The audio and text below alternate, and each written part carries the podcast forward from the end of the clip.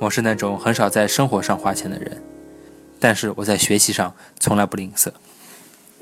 我的摄影技术虽然是自学成才的，可是为了向活跃在第一线的职业摄影师学习，我千里迢迢来到北京，还花了大价钱买了许多好的摄影器材。最终，我成为了独立的自由摄影师。后来，还在报社找到了一份工作。我专门学习过穿和服的技巧，因为和服的层数很多，非常难穿，在很多情况下需要专业人士帮助。我学习后获得了专业的资格证书。没有钱的时候，我会去婚礼现场帮宾客穿和服，还会开办穿衣讲座，挣了不少零花钱。我现在还在中国台湾大学开了一门和服课，摄影也好，证书也罢，我投资的钱都在一两年内收了回来，而且我还收获了受用一生的吃饭的本事，所以我非常庆幸自己学会了这两门本领。除了提升职业技能，考取各种各样的资格证，日常生活中还有很多学习的机会，和朋友聚餐喝酒的时候，学习沟通交流的本领。看一本好书，也是一种学习。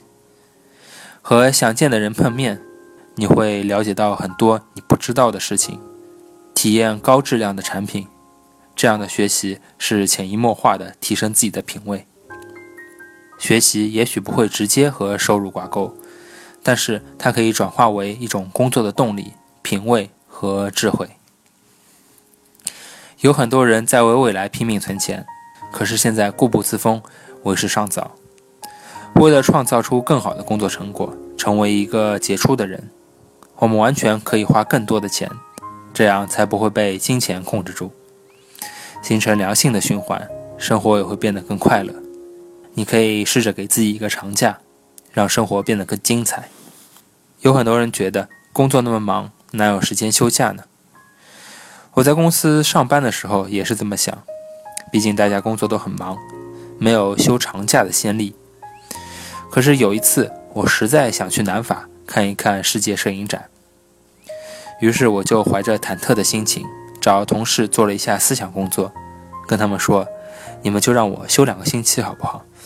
然后我们再轮休嘛。”谁知道大家一口就答应了，还讨论出了一份分摊工作的方案，搞了一套轮休制度。我非常感激他们。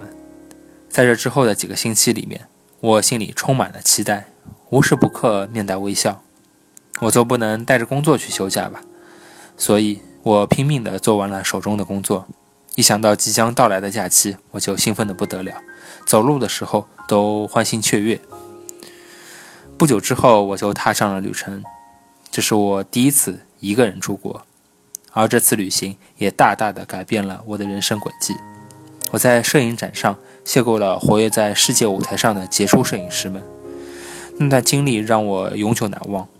无数令人印象深刻的作品让我不禁打开了想象力。虽然我现在的功夫还不到家，但我想我总有一天要追上他们。后来我又独自旅行了很多次。